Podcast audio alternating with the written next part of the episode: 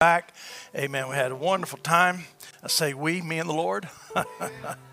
I left such a sweetheart here, and um, but uh, me and the Lord went to Florida, and we had a wonderful time with Brother Jack, as I'm sure you can imagine. Uh, then we got to go over to the Haitian church, and be with Brother Luis Jean there. My goodness, what a wow! I love. I wish I kept thinking. I wish I had the whole church. I wish I had everybody here.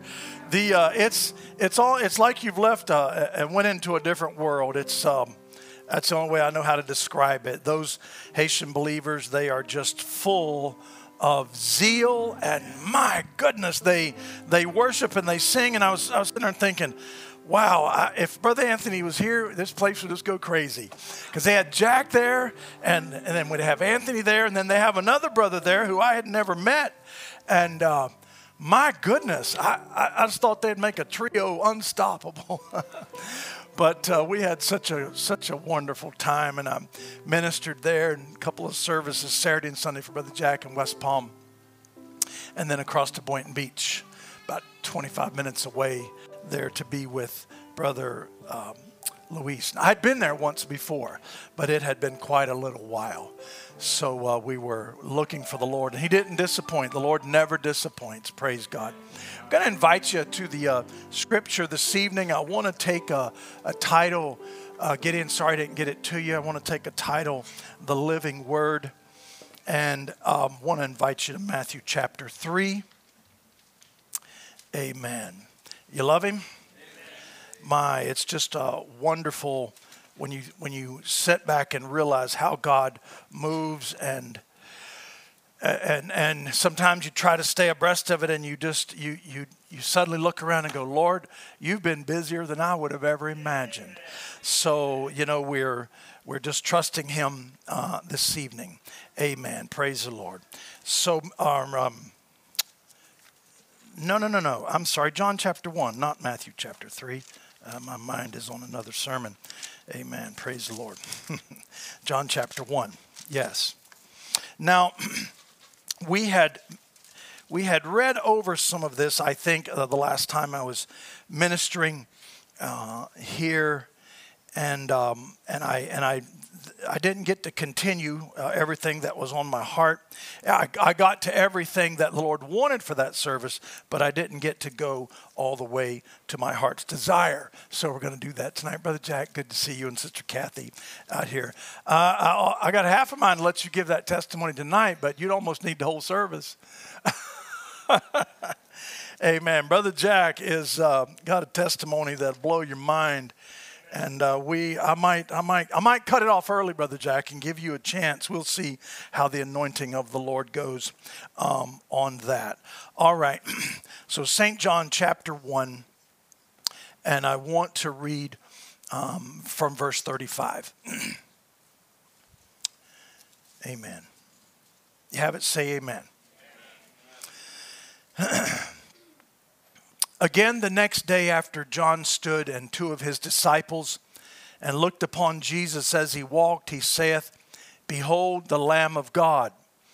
And the two disciples heard him speak, and they followed Jesus. Then Jesus turned and saw them following, and saith unto them, What seek ye? They said unto him, Rabbi, which is to say, being interpreted, Master, where dwellest thou? He saith unto them, Come and see. They came and saw where he dwelt and abode with him that day, for it was about the tenth hour. Amen. Let's pray. Father, we com- we commit ourselves now into your hands, Lord. And you see the burden of the word that's upon my heart, Master, and how you've moved strangely, Lord, for me to be standing here to preach this sermon tonight. And Father, events that happened earlier, Lord, uh, inform my thinking, Father, that you've been busy since early this morning, Lord, and moving to this moment. Now I pray you capture our hearts and our minds, Lord, and focus us on your word as we are completely positive we have your mind for your direction now. Commit it to you, commit myself into your hands in Jesus' name. Amen. You can be seated, friends. now, you'll recognize if you heard um, my previous sermon, we, we talked about this where Uh, we actually started quite a bit before where Jesus, you know, was coming and John said, Behold the Lamb of God that takes away the sin of the world. And we made a reference how that, if you'll remember, that John actually said that two or three times. And so it was pretty incredible uh, when John ends up in, in prison and his eagle eyes get filmed over and he says, you know, he sends his own disciples to say, Can you go ask him, Are you he, or do we look for another? And that, that I, you know, if you remember in our last time, in our last lesson, it was shocking because he was so absolutely positive that when he saw him, when he was looking at him, there was no question. You know, when he was in when he was in church, there was no question. When he's surrounded by his brothers, there's no question. When the anointing was falling, there's no question. But then you're not at church, you're not around the brothers and sisters. The anointing you don't feel all that much, and now you what what what you thought you were seeing at, at first, now maybe you're not quite so sure. And so we found that it could happen to John, it could happen to the best of us because there is never a man born of a woman greater than John, except uh, those least in the kingdom. And so, so we find that it was a pretty incredible statement and it, and it, and it really comes down to uh, my thought that I wanted to kind of carry on. And, I, and even, even as I would carry on with it tonight, normally I already know the Lord is moving me uh, to, to go into some different areas. So now, when I take this sermon, I want to take this title tonight, uh, The Living Word. And it, incidentally, that's the exact title I took for Saturday night uh, in West Palm Beach. However, I'm not preaching that sermon. So if you go online at Brother Jack's church and you hear that sermon, you're going to go, wait, what happened? Uh, but you're just going to have to trust me. I'm being led of the Holy Spirit. So we find that the emphasis that I want to bring to you tonight is this term come and see. Now, that, that goes back to what we were saying that as long as John could see something, as long as he could experience something. So there's something to be said about an experience, there's something to be said about. Uh, having the word on display. I'm here to tell you something, friends. It is of tremendous importance. Uh, Brother Connie, is that you? Praise the Lord. Sister Moa. Praise God. Happy to have you. I got a message from Sister uh, Suzanne Few, Sister so don't, don't even forget it. Happy to have them from Switzerland here. Stand up so everybody can stare at you real quick. Amen. Come on, Sister Mo. Stand up. All right. Sweden. Yeah, Sweden. Yeah, yeah. Yeah, praise the Lord. From Sweden. Yeah, let's get that straight. Happy to have them here sojourning with us for a little while. You're in for a few weeks, hey? Yeah, good deal. So I've been trying to figure out how we could put him to work at the camp, so we have to talk to the team about that. But I, I want to really now come in on this idea of a living word because I'm going to tell you something, friends. The word of God, in all of its value, you know, has its has its greatest impact when it's actually on display. You remember the, that Paul taught us that the letter actually kills, but it's the spirit that gives life. Now, if this body doesn't have a spirit in it, it's, it's, it's not animated, it lays down, and, and there's really nothing that, that my body without its spirit, there's nothing it can do for you. See? And so, if I'm going to give you any help at all, I need to have the spirit of life in me, animating my body and speaking through my body and, and giving you the words of life. That's how I can benefit you tonight. So, it's better for you if I'm a living word. Yes, amen. See, now we'll go another step. Now we're going to say, more than just a living human taking a written word into a brain, you know, going through the reasoning, coming out, sending air over the vocal cords, and now just preaching the word. So now it's off the page, and now it's it's words you're coming uh, that, that you're hearing come. But now, what is what's a better way than that? Is if actually my life is actually these wor- these words, and I might not even need to say any actual words or read you any actual words right?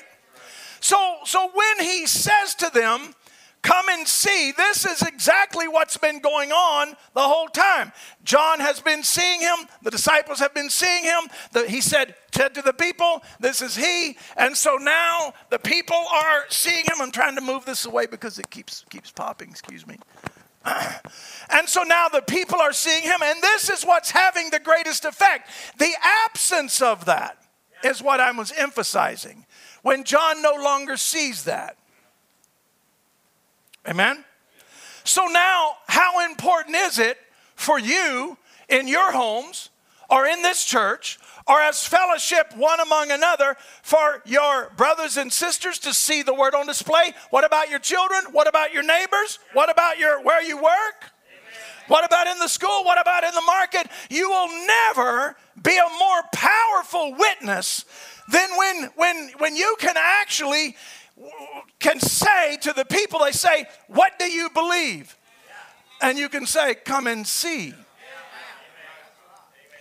Come and see. Not even come and hear, but come and see. I'm here to tell you something, friends. God has so ordained prophecy at the last day that the thing that is going to the world is a visible, living word.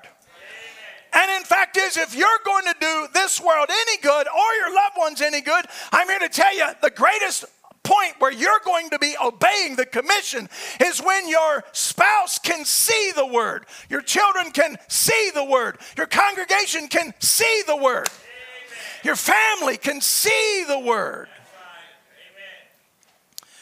It's not lost on me that this is exactly when John in the book of Revelation, and he comes into chapter 6, and the very first seal is going to be opened.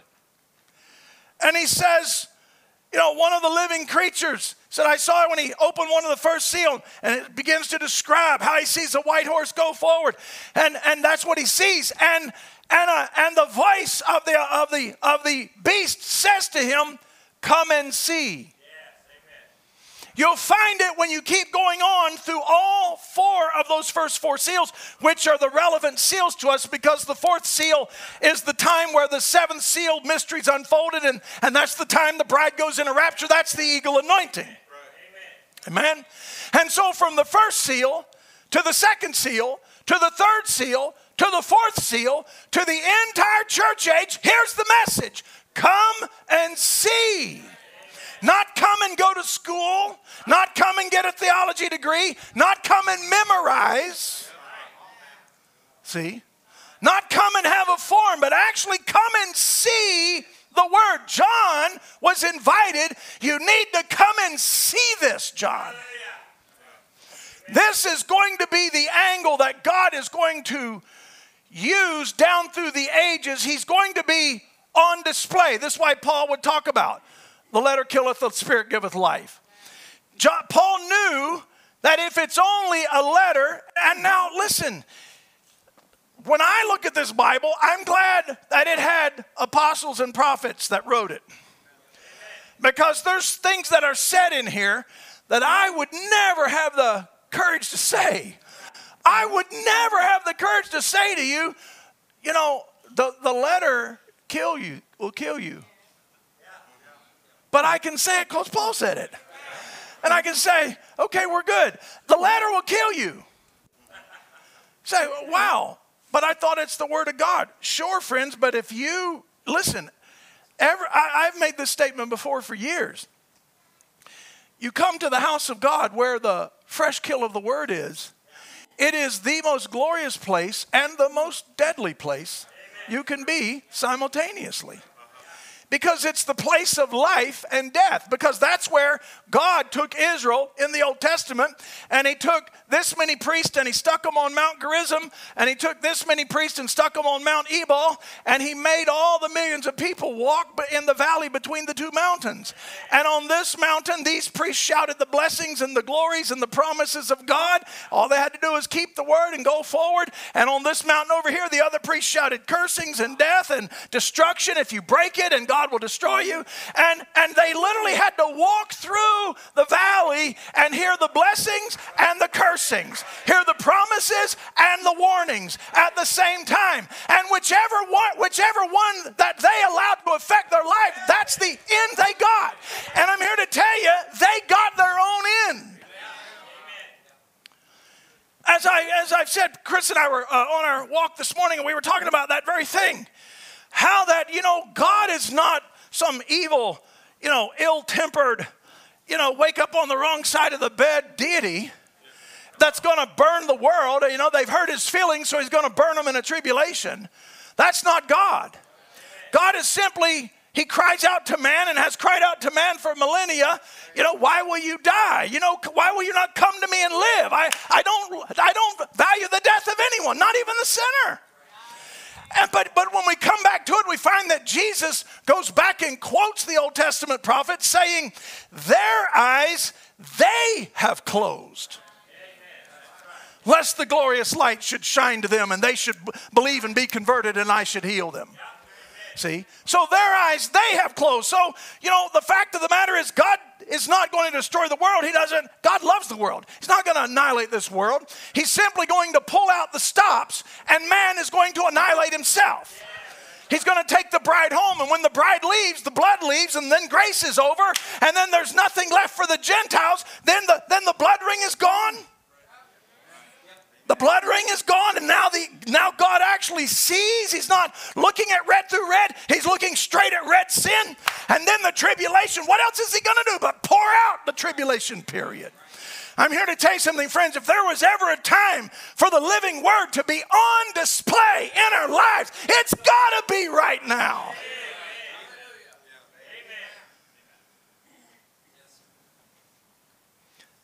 Brother Branham makes some astonishing statements, and I just want to perhaps catch two of them. Uh, one of them in the second seal, and this is this has been so much on my heart and mind for days, and talking to another minister about it actually early this morning. And, and making some comments back and forth. That's why it was still on my heart when uh, Chris and I, of course, we do that anyway. We preach to each other on our walk. I don't know how we get any walking done. we preach to each other the whole time. But I love the Word and I love people who love the Word. I want to talk about the Word. And so, now, Brother Branham makes this statement. I've, I struggled which one to read first. And let me just, I'm going to read you this one because I want to set my thought in your heart and kind of augment what I've said to this point. So, we, I'm pretty sure that I went into the word incarnation here. Uh, last time or the time before, I, even if I didn't, it's not important. Incarnation is, uh, is, the, is the embodiment of a deity in, in flesh.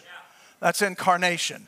And it's either, it, it, can, and in fact is, the, de- the definition says the a deity embodied either in human flesh, and when it's capitalized, it's God Almighty in, incarnate in the Lord Jesus Christ. But just generally speaking, it is a deity uh, who has taken up form, taken up, and is now expressing himself in the form of flesh of a human or an animal. And that's an interesting little tail end of that. It's, it's or an animal. And that makes perfect sense to me because if you think about that, but you're going to see here in this quote in a minute, where Brother Branham talks about Satan incarnating himself, and he's in, in, in Revelation symbolism, he's incarnating himself as a beast. But in reality form, it's in human beings. Now, watch, second seal. Satan is going, has incarnated himself. Now, I don't remember if I read this. If I have, I'm going to read it again anyway. Satan has incarnated himself from Antichrist to false prophet. And he starts talking about down through the ages, in the days of the Jew and his Antichrist, and is among the early church. See, in the early church, and then in the dark ages, and then he become a false prophet. And you know your your Bible, he the fourth age, they crowned him as a false prophet. Remember, it started out as just a saying, and then it became a doctrine, and then it became an actual person, and they crowned him as a false prophet. And so, so we find then, but, but we also know that that false prophet has demons in him that are just placeholders until Satan himself comes, which he's not coming down to incarnate the false prophet until the bride goes up. Now, here's where Brother Branham is teaching that second seal. So he says now you've got the early church and you've got the dark ages. He become a false prophet to the world. See here, with, and this is so strong, with her cup of iniquity. Now that's to the church age now. But in the age after the church goes home, so the bride goes up, Satan comes down. In the age after the church goes home, he becomes a beast. He becomes the devil incarnate, the red dragon himself. He says, Can you see what I mean?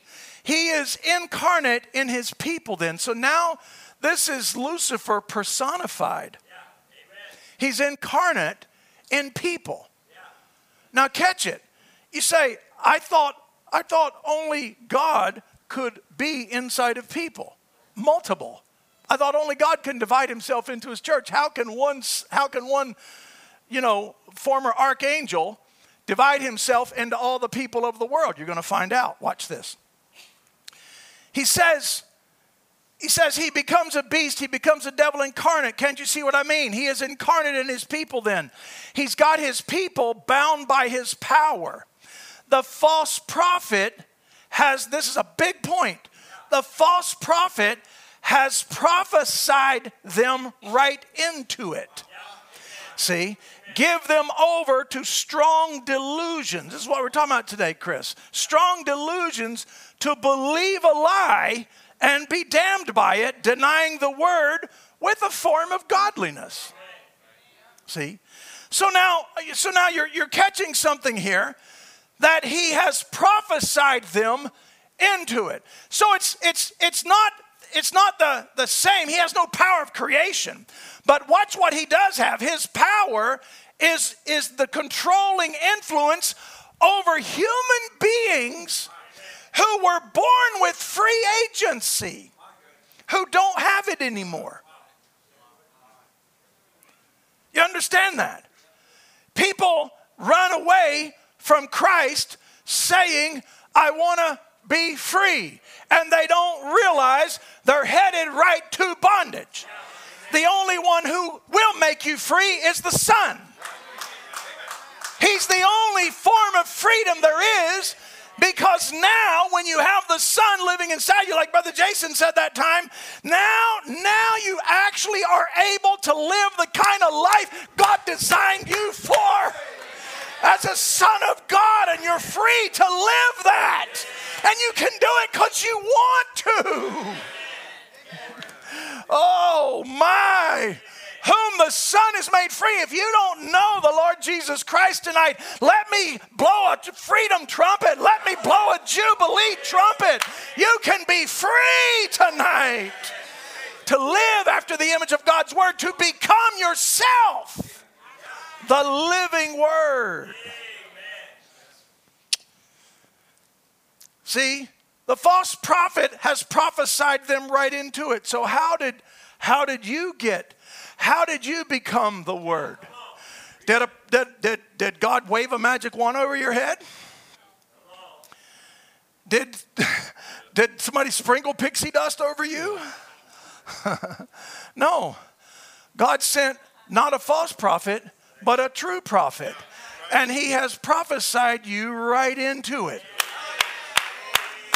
Say, what do you mean prophesying? Preaching. That's the, that's the term, prophesying. Prophesiers are preachers. Prophesying is one of the gifts in the church, the gift of prophecy. And it's amazing that you have movements today wanting to take away the gift of prophecy. And they just want you to take an electronic device and push play. Nonsense. You need prophesying too. You need the word to come forth. It transforms your life. Hallelujah, friends. It's, it's the most powerful weapon in the world. It's God's word if it's believed. Now, it's not just to you because the whole, mat, remember the thing is the living word, so it's come and see. So now the whole, the whole world should, should be able to hear that from us. Come and see. Amen. See? So now it goes into you to go out further. And that's why Brother Branham would say any, any son or daughter of God who takes the word of God with faith now, with faith, and places it upon their lips, Brother Branham says that's the same as deity speaking. See? Because why? You've been preached right into it. You've been fed the diet of the word until you've become the word. Because you are what you eat. This is why we have to watch what, eh, what this Laodicea world offers us. We have to think about what our eyes look at and our ears hear and our, our, and our life connects to and our activities and places we go. I'm here to tell you, say, oh, it doesn't matter. Oh, it matters. Oh, Oh, it matters. I'm here to tell you, it matters a lot. See? So he says he has become the beast. He's become the devil incarnate. The false prophet has prophesied them right into it. Give them over to strong delusion to believe a lie. God, he says, now God works his place in a trinity. See? Here's, here's the beauty of the Trinity. And this is why, you know, I said to the to our noble, highly esteemed, you know, mega church radio preacher who won't sell airtime to anyone else and, de- and declared to the whole community, erroneously, by the way, that William Branham didn't believe in the Trinity. And I, it's more than I could take, Brother Joe. I called him up and I said, Who told you William Branham didn't believe in the Trinity? And he said, Well, he said, I, I was, uh, I said, You ever listen to his messages? Well, no, but I was told, you know, by, by well established colleagues. I said, Well, your colleagues were wrong. I said, I've been raised under his teaching. I've been preaching it for, for more than 30 years. I can tell you right now, he most certainly did believe the Trinity. and my goodness, you never heard somebody get so nervous. I, I, I, I, thought, I mean, I, I thought, you know, he's got, he, now he said it on the air. and so I kind of waited because that's my sneaky way. And I, I just kind of waited for, you know, a little bit of drama, a little bit of effect. And I said, now he didn't believe in the Catholic version of the Trinity, but he certainly believed in the Bible version of the Trinity. He said, what, What's the difference? I said, Well, Catholic has three, three different gods. I said, He saw it as three different offices. And then, no need to carry on the conversation. It didn't, it didn't uh, go too far after that. Watch this now. God works his place in a trinity justification, sanctification, and incarnate himself. Amen. Now, I want you just to absorb that for a minute. Say, I thought it was justification, sanctification, baptism, the Holy Ghost. Yeah, it is, exactly. Right. Amen. Justification, because he's got to he's got to erase all your previous old sins. Now, justification don't do a thing for your future sins. It only takes everything you've ever done and justifies you of it.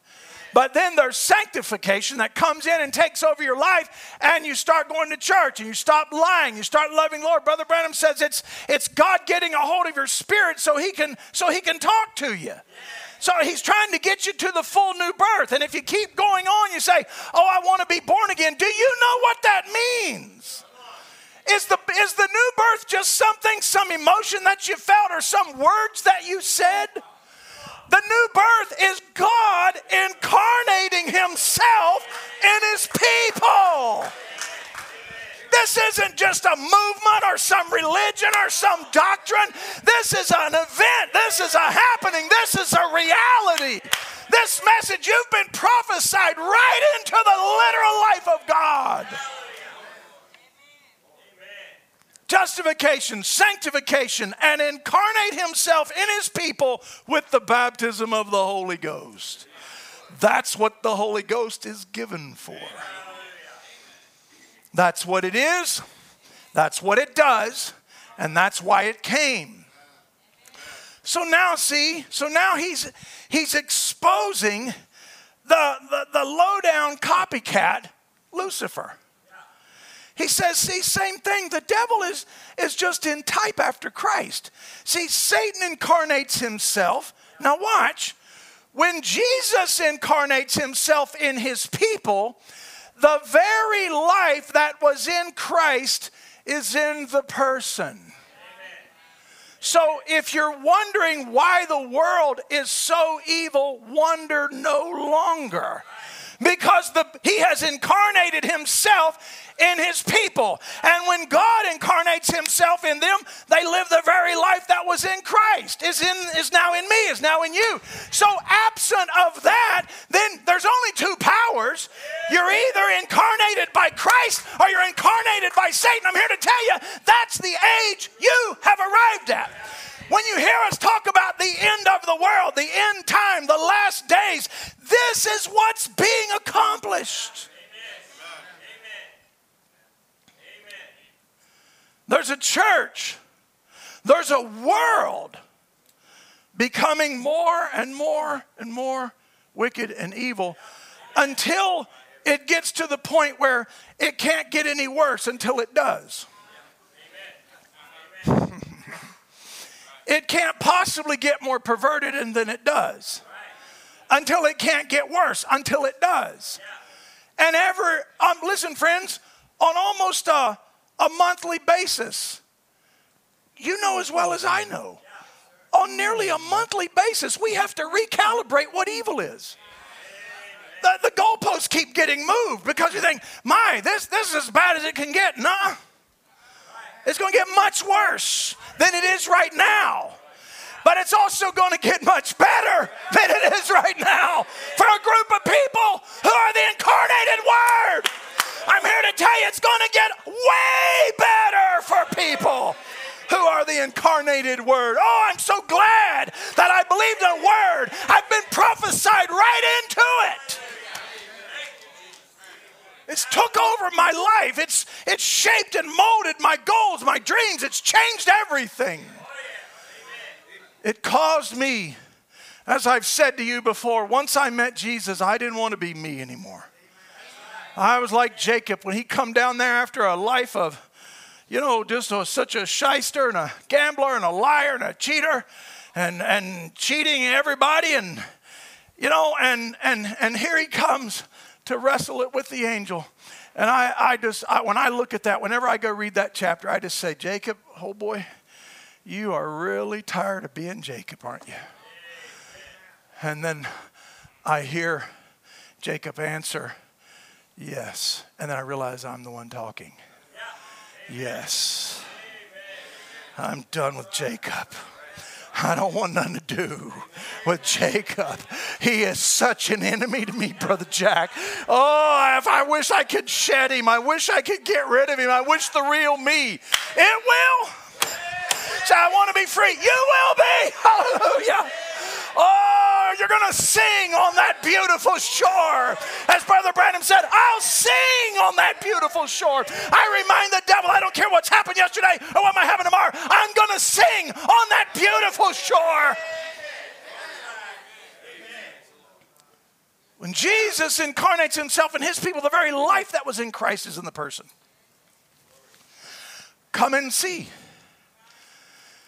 That's the message of the fourth seal. That's the message of the first, second, third, and fourth. From the lion to the ox to the man to the flying eagle, they all had a common message come and see.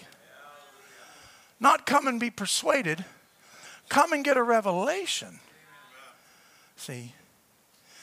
So then the, the second quote that's been burning on me is from the Invisible Union. Very near the end of Brother Branham's life and ministry. November 25, 1965. Look at the elected Abraham church pulled out. Big difference, isn't it? Not joining up, pulled out.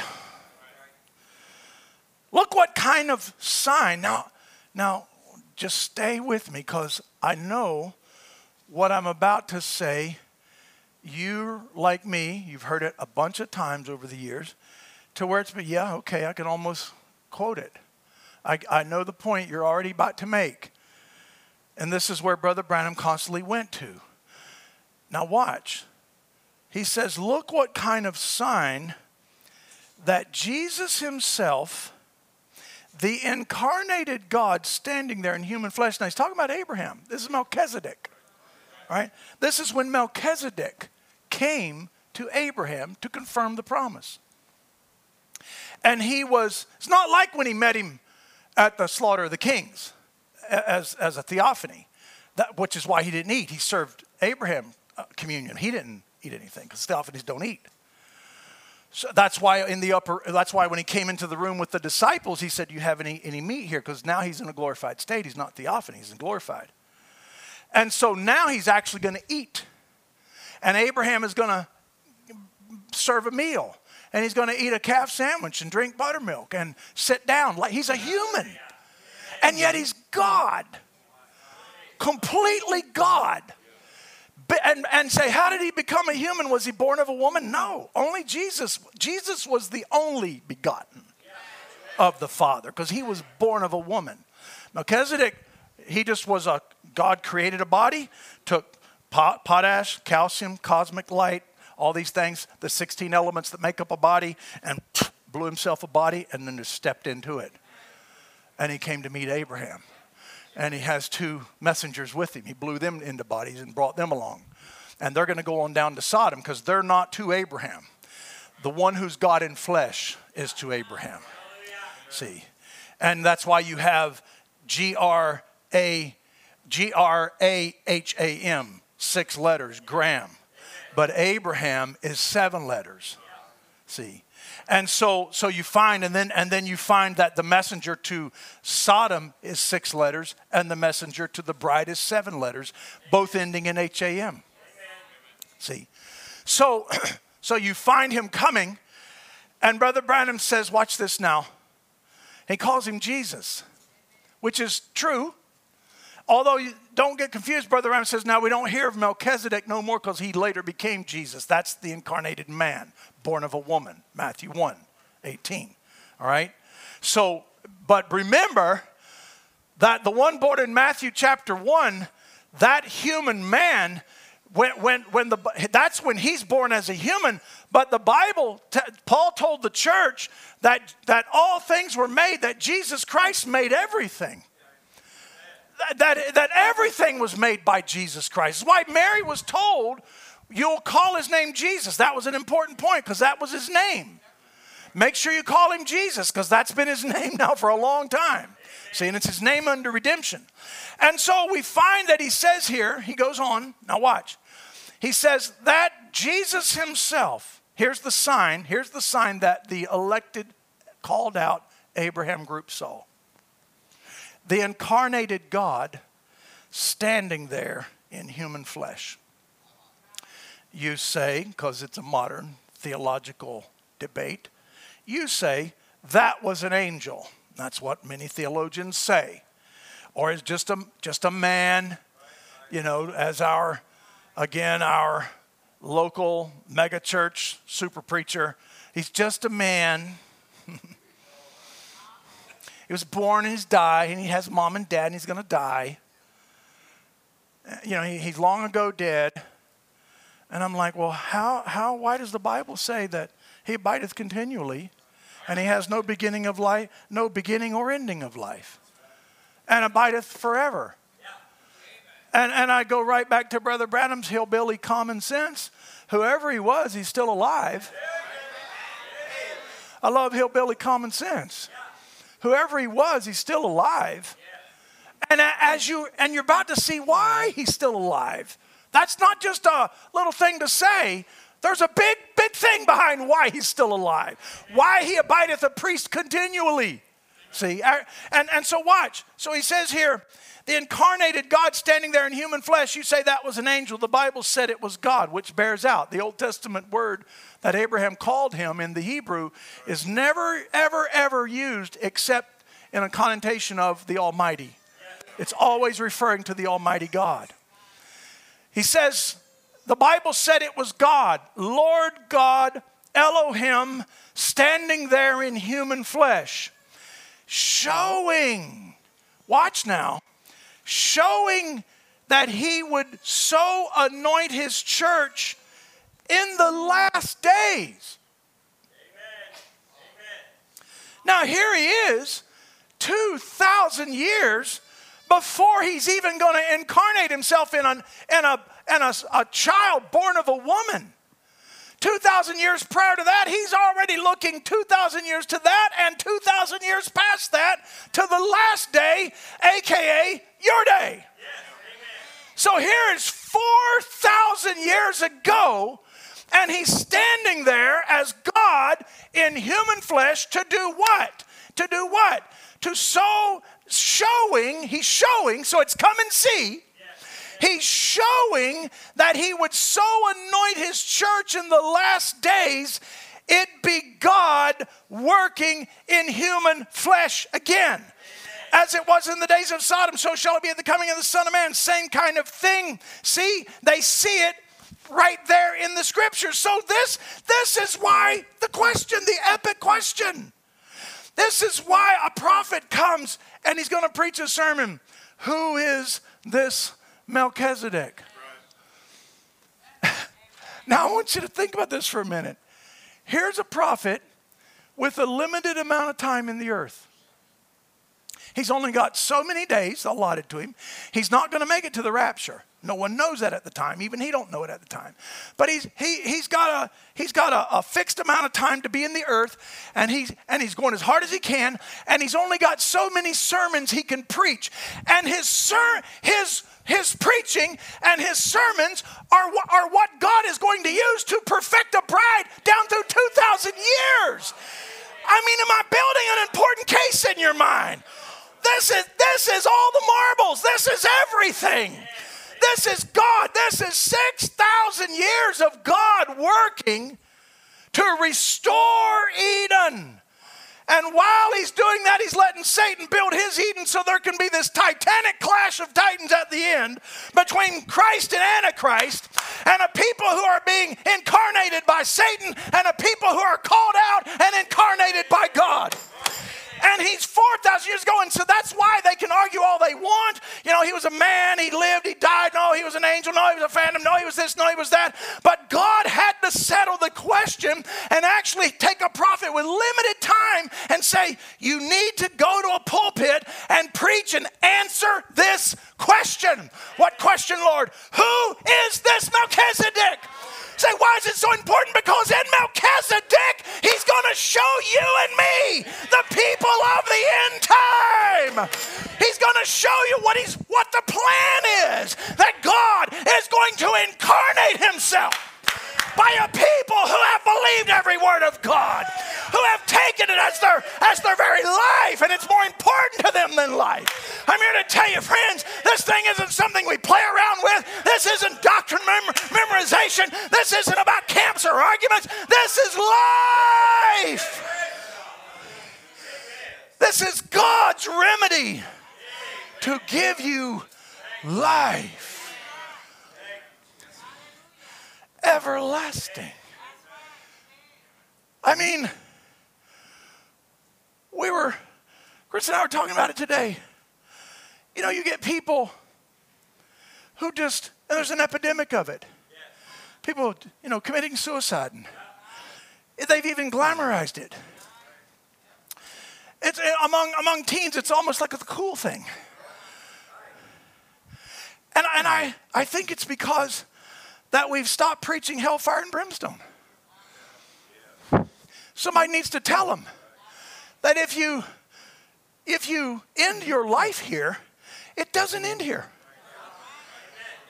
The bottom line is you don't have that power.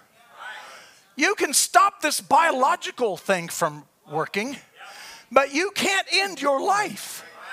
Your life just picks up in another form. And you either have a word body theophany to step into or an anti word body to step into, and you're either going up or you're going down. You're either going into the paradise of God or you're going into the worst horror, horror, the worst nightmare. You've never had a nightmare like this. And people do that to escape the pain as if this life has the ability to equal in pain and misery what that's going to be. This life, in its worst condition and on your worst day, is not even to be compared to the existence beyond this realm. See, people say, Do you, you don't believe in purgatory? I do. I'm in it. If you're referring to that which is between heaven and hell, I'm in it. And I don't need a priest to pray me out of here. I'm being prophesied out of here. Hallelujah. Oh, glory to God, my faith. I got eagle wings to lift me up out of here. Oh, friends, that's what this whole that's what the that's why the question had to be answered by a prophet. So that there would be it's not going to be left ambiguous. It's not going to be left in any kind of a question. It will be God working in human flesh again. When? At the last day. What's the sign I'm looking for? As it was in the days of Sodom. See, so shall it be in the coming of the Son of Man. So, this is why Brother Branham would even, you know, he would say, Now look at that sign. Look at, he, with his back turned to the tent, he discerned the thoughts in the heart of Sarah behind him. And then Brother Branham would wheel around, turn his back to the audience, and start discerning hearts. A sign that hasn't been seen since the days of Jesus. That's the sign of the Son of Man. Since you, you could probably find that in, in, in some form working in the early church, because that was the ministry of the Son of Man as well. That was continuation of the, of the ministry of the Son of Man. But we find that once, once the light of the word started to go out and you get past Irenaeus, and then you don't even have a, a correct interpretation of the Godhead anymore. And so now that, that whole thing is now returning at the end time. And Brother Branham, Brother Branham is not up there trying to show he's the prophet of the age. He didn't even want to be the prophet of anything. He wanted to be a hunter and a trapper and leave people alone. But and so it's so it's not it's not even about his own human choice. It's not about your human choice. Say, oh, I just wish I could fit in. You're never gonna fit in. You weren't put here to fit in. You're put here to so that so that you can say to the world, somebody can say, Where is life? You can say, Come and see. How do I escape misery? Come and see. What do I do about my depression? Come and see. Oh, I feel oppressed and I got all kinds of problems. What do I do? Come and see. And people are have glamorized suicide, jumping out of windows and and and and, and taking their own life. A life they didn't even give, life they can't control, and somehow thinking that, that they're entitled to take it. So it's going to show the bride of the last day God's plan of restoration. He's going to bring the full token back to his family at the end time. And he's going to incarnate himself in a bride through preaching. Through prophesying the message of the hour. You're lit- you know what it's going to produce? It's producing a called out people with the mind of Christ. And the other, which is everything outside of that, is Satan uh, copying God incarnating himself. And you know what it's doing? It's making a, a, beast right in the people, making the mark of the beast right into people. Yeah. And instead of having the mind of Christ, total insanity. So, this is the plan of God to counter the days of Lot and the days of Noah. This is how God's going to do it. This is how God is bringing the strength that we need for, for the, the day and hour that we live in. Where, where the because now the madness is global. I mean, let's face it, the madness is global. You know, I, I we hear and I and I and I'm, I don't want to go too far into this because it's probably where I'm going to be Sunday. But you know, if if I wanted to convince the world of some statement, and I said, Man, I need some really high profile. Who's the highest profile person I could get? If it's really imperative that the world catch a certain thing that they need to hear, who who's the most powerful man in the world? It's obviously and has been for some number of decades the office of the presidency of the United States. And he's considered the most powerful man in the world. Now, we know he's not. We know that the, the, the one in the Vatican is much more powerful. See, but, but, it, but as far as the world is concerned, if you've got to get a message that's got to resound and people have got to have some confidence in it, you're going to use uh, POTUS to do it. And so here you've got POTUS coming up to say that we haven't faced the chance of Armageddon, and he's actually using a biblical word. We haven't faced Armageddon like since the day of the, the Cuban Missile Crisis. And I thought that was amazing because when you go back to the Cuban Missile Crisis, they were needlessly caught off guard. If you go back into the history, you've got a prophet starting all the way back at the beginning. That, that happened in late, late 1962. A prophet almost two years ahead of that starts talking about the threat that Russia poses. I'm going to read the quotes tonight, maybe get to them Sunday. The threat that Russia poses, and he, Brother Branham blows it off to say, Cuba could do it right now. And he says, Here they are worried about Cuba. And did you hear the president say he's going to make an example out of Berlin? And, and he said, And here's Cuba right in their backyard. And he said, And he's like two or three different places years before the becomes a crisis, but nobody's listening to the prophet. That's who POTUS should have been lift, listening to. JFK should have been listening to William Branham. And he said, Wow, did you guys, hey, let's gather the Pentagon. There's a prophet in Indiana who said, We better worry about Cuba. And they wouldn't have got caught flat footed like that. See? And so now, now you've got uh, the president of the United States today. He's going back to that missile crisis and saying, Now we haven't been this close to Armageddon.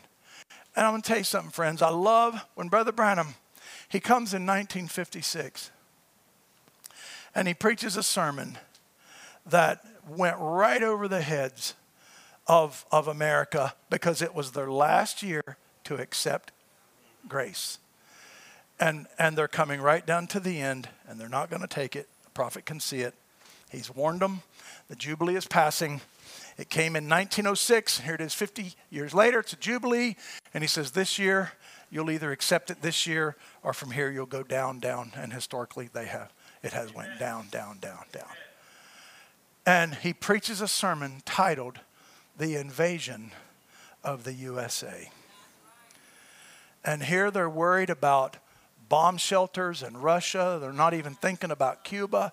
And they've got this going on and that going on. And they're trying, they're trying to hold the world together. I understand that. I understand that. I'm not ridiculing them. I mean, that's what I would be doing. I'd be trying to do everything I could. I'd just have to, you know, nobody really knows how to do it. They're just having to figure it out as they go. The experts say that out in the open. All they can do is think about history and, well, this worked, this didn't work. It's like the economy. You, you want to have something make you nervous? Hear, hear Greenspan literally say, you know, well, we're, we're supposed to keep the economy going, but the problem is nobody really knows how to do it. And, and, the interviewer said, You got to be kidding. You're supposed to know how to do it. He goes, No, no one actually knows how. He said, We're just trying to, all we can ever do is give it our best educated guess based on history and based on numbers and models, but the models move and the, you know, the future's always moving. We don't know. And, and that's how uncertain the world is. And yet here is solid rock and they won't stand on it. Think of how privileged you are. The fact that God has given you the ability to believe every word. No wonder your hearts aren't failing for fear. No wonder you wake up every day and you love the Lord and you look, you're still looking for Mount Zion. And there's nothing, not enough devils in this world to throw you off track. I'm here to tell you something, friends. There's nothing going to throw me off track. The world is unaware. They say, America, were we ever going to get invaded? They were invaded. Brother, a prophet preached the invasion of the USA, and it was an invasion of demons taking over the nation because the nation rejected God for the last time. I'm here to tell you something, friends. One of these times, uh, they're going to give a speech for the last time. One of these times, you're going to have an election for the last time. One of these times, you're going to come to a Wednesday night for the last time. And you're not going to need to come back here on Sunday because every day is going to be an eternal day. Hallelujah. That's what that's why he had to answer the question. Who is this Melchizedek? And only the called out catch it. When the two messengers went down to Sodom, lords, plural, they're not even catching the oneness between Christ and his bride. Oh, let's stand up, friends. I got to stop here. I'm going to end up in my Sunday notes. Oh, what a glorious revelation of the Word of God for this hour. To imagine, to try to get your mind around the fact of what God has done and what God has called you to. It's a serious time. This is God's plan, as I was saying, to counter the days of Lot and Noah because the madness is now global and the beast's mind has literally, well, it's permeated into every level of society. With Satan incarnating himself throughout humanity in his perfect Eden. You know that? He's had 6,000 years. He's incarnating himself and has incarnated himself throughout humanity, coming to his perfect Eden. And it's just, the, it's just at this time that God perfects a bride right under his nose. And I say, Praise be to God. God, right, right at the time, right at the time, he's perfecting his bride. Christ is perfecting his. He's marrying her in invisible union. So the world don't believe. That's because it's invisible. They're going to find out one of these days. They're going to look around, Brother Branham said, they're going to say, Well, I thought Elijah was supposed to come. I thought this was supposed to happen. And he said, They'll hear a voice say, It's already come, and you didn't know it. Oh, my, my, my, my. Let's bow our heads now. Father, we thank you for your word tonight. Thank you, Lord. It thrills me so much. It just means so much to me.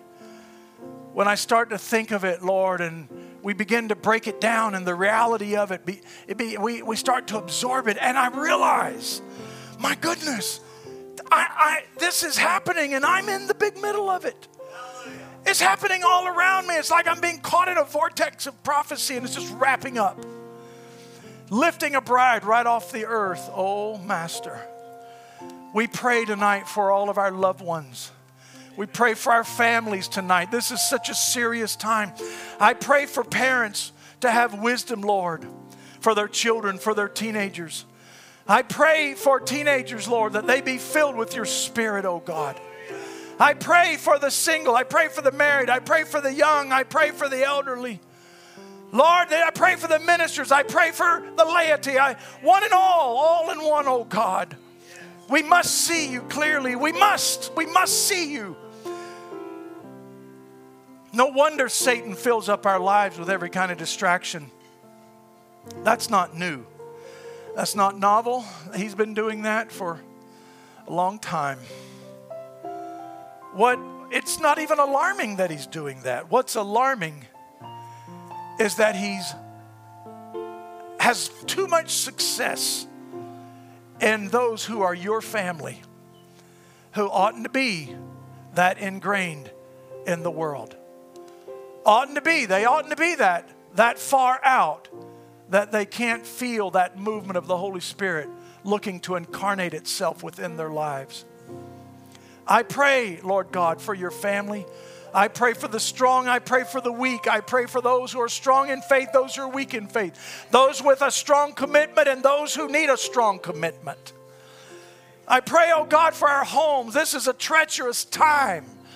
And the enemy has incarnated himself and it's permeated society at every level. There is no clean place. I pray, Lord God, that you will help us in these closing scenes of history. We don't know how many days we have left, but we know the last day is approaching rapidly. We're up against a fixed we're up against a fixed date. A fixed date that Jesus said the Father had it in his head when he was going to restore Israel. You're going to restore Israel. They ask you, Will you at this time restore Israel? And, and Jesus said the Father has that to himself. There is a time when he's going to send Moses and Elijah and restore Israel. That's a fixed time. That's on the calendar now. We don't know how close we are to it, but we know we're being backed up against a, an unmovable line. And you're going to have to exodus your bride before, before you can do that. So, Master, prophetically speaking, time can't just keep going on. I know it can seem like that. The devil gets people thinking that way. Oh, where is the promise of his coming? For since the fathers fell asleep, all things are the same and nothing changes. Oh, it does. It's changing. Every day that calendar changes, it comes nearer to that fixed date that the Father knows. We're coming up against a fixed, a fixed wall, and we're going to have to be ready. And once it reaches that wall, whoever's not ready will, will be left behind to face a world of tribulation. Don't let that be me, oh God. Don't let that be any of my loved ones. Don't let that be anybody in this church. Oh, Master, help us tonight, Lord God. Help us to be serious minded to see the, the hour that we've arrived at. Your coming is soon, it has to be very soon. So we thank you. We see the world falling to pieces all around us. I pray that you will move on our hearts, Lord God, to, to, to desire to pull close to you at this hour. Pull away from the world, pull close to you. May you grant it, Lord. We love you for this service tonight. I thank you for your great grace and your great mercy to us. I commit it to you in Jesus' name. Amen. Let me look at prayer requests. Brother Anthony, sing for us.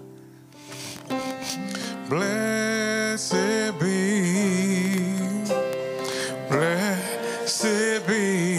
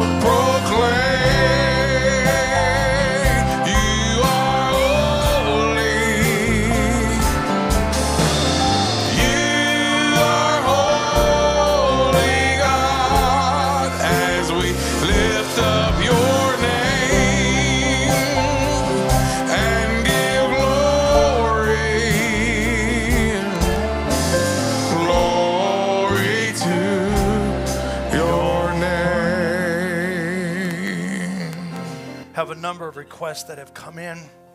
Let me just make sure I'm not missing any. I don't think I am. I think I got them all here. hmm Okay. So here's what um, here's what I have. we had an internet uh, request come in. Oh, where did this go? Oh, here we go. Pray for Lorraine Chavez to be healed of memory loss and hearing loss, all health problems, and be restored to excellent health, and all things restored back to her. Lorraine Chavez. Um, Sister Becca says, uh, Can you pray for Uncle Chuck? Uh, he's not good health wise, on full oxygen. Wow, full oxygen. Wow. How old is he now, Beck? Wow. Most of y'all know um, this is the one that comes and visits, right? Yeah. And your mother's brother, right? So we want to be remembering Sister Rebecca's uncle, Chuck. Um, who, who sent me this? Okay, here is, um, excuse me, I, I realize I just got this and I didn't write who it's from.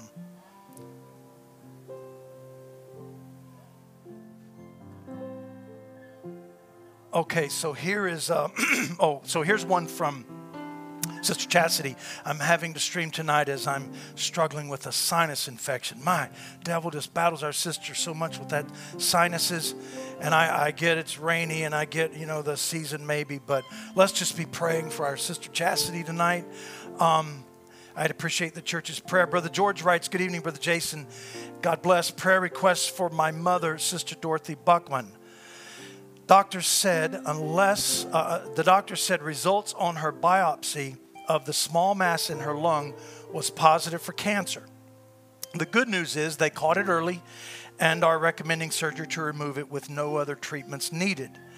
Just uh, join us in prayer and believing this tumor will shrink between now and when the surgery is scheduled, so it won't even be necessary. Amen. I'll pray for that. Praise the Lord that God will absolutely move for these needs. Uh, so if you sent me something, I'm sorry I didn't see it. Uh, I think I've got everything that was sent to me. Hopefully, haven't overlooked anything. Praise the Lord. Amen. Let's bow our heads again. Father, we thank you tonight. And Lord, I, I say as I, I love those soothing words, Lord, that our deacon is fond of saying, Lord, I love you. Lord, I love you. I love to hear that said, and I love saying it. Lord, I love you. Father, we love you tonight. Master, we love you tonight. Oh, Lord Jesus, our, our King, our, our Maker, our, oh, Father, the bridegroom of the bride. Lord, the giver of eternal life and all good things, and you've given us your word and give us your spirit. We love you for this, Lord. Help us tonight, Lord, to absorb the words that we heard. May there be a manifestation, Lord. May you uh, uh, demonstrate your word as you, as the Bible says in the book of Acts, he showed himself alive after his passion. You love to show yourself alive, oh God. And we thank you for that. We ask for these requests, Lord God. We're asking for Sister Chastity. We're asking for Sister Rebecca's uncle. We're asking for Brother George's mother. We're asking for this internet requests that come in. Lord, you heard those requests read. And Father, you know what the need is there. And I pray, Lord God, that you will move supernaturally. Come here, Mason. Come here. Come here. Put your arms around me. Father, in the name of Jesus, cursed be the enemy, Lord, that's trying to torment. Demons are tormentors. They're tormentors, Lord. And I condemn Satan in the name of the Lord Jesus Christ. Father, I deliver him in the name of the Son of God. Lord, with the anointing upon me, I lay my arms and put my arms around him.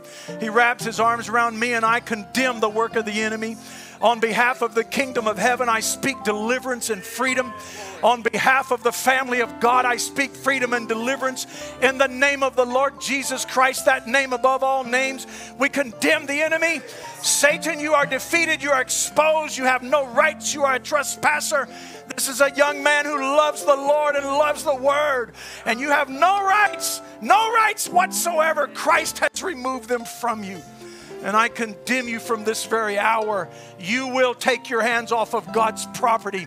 We adjure you by Jesus Christ, the Son of God, who defeated you at Calvary stripped you of every power, and you have no power left. All power and authority is given unto Christ, and He has given it unto His church. And He has ordained me as a shepherd over this young man, and I condemn you. I stand, as a prophet said, You hear me, Satan.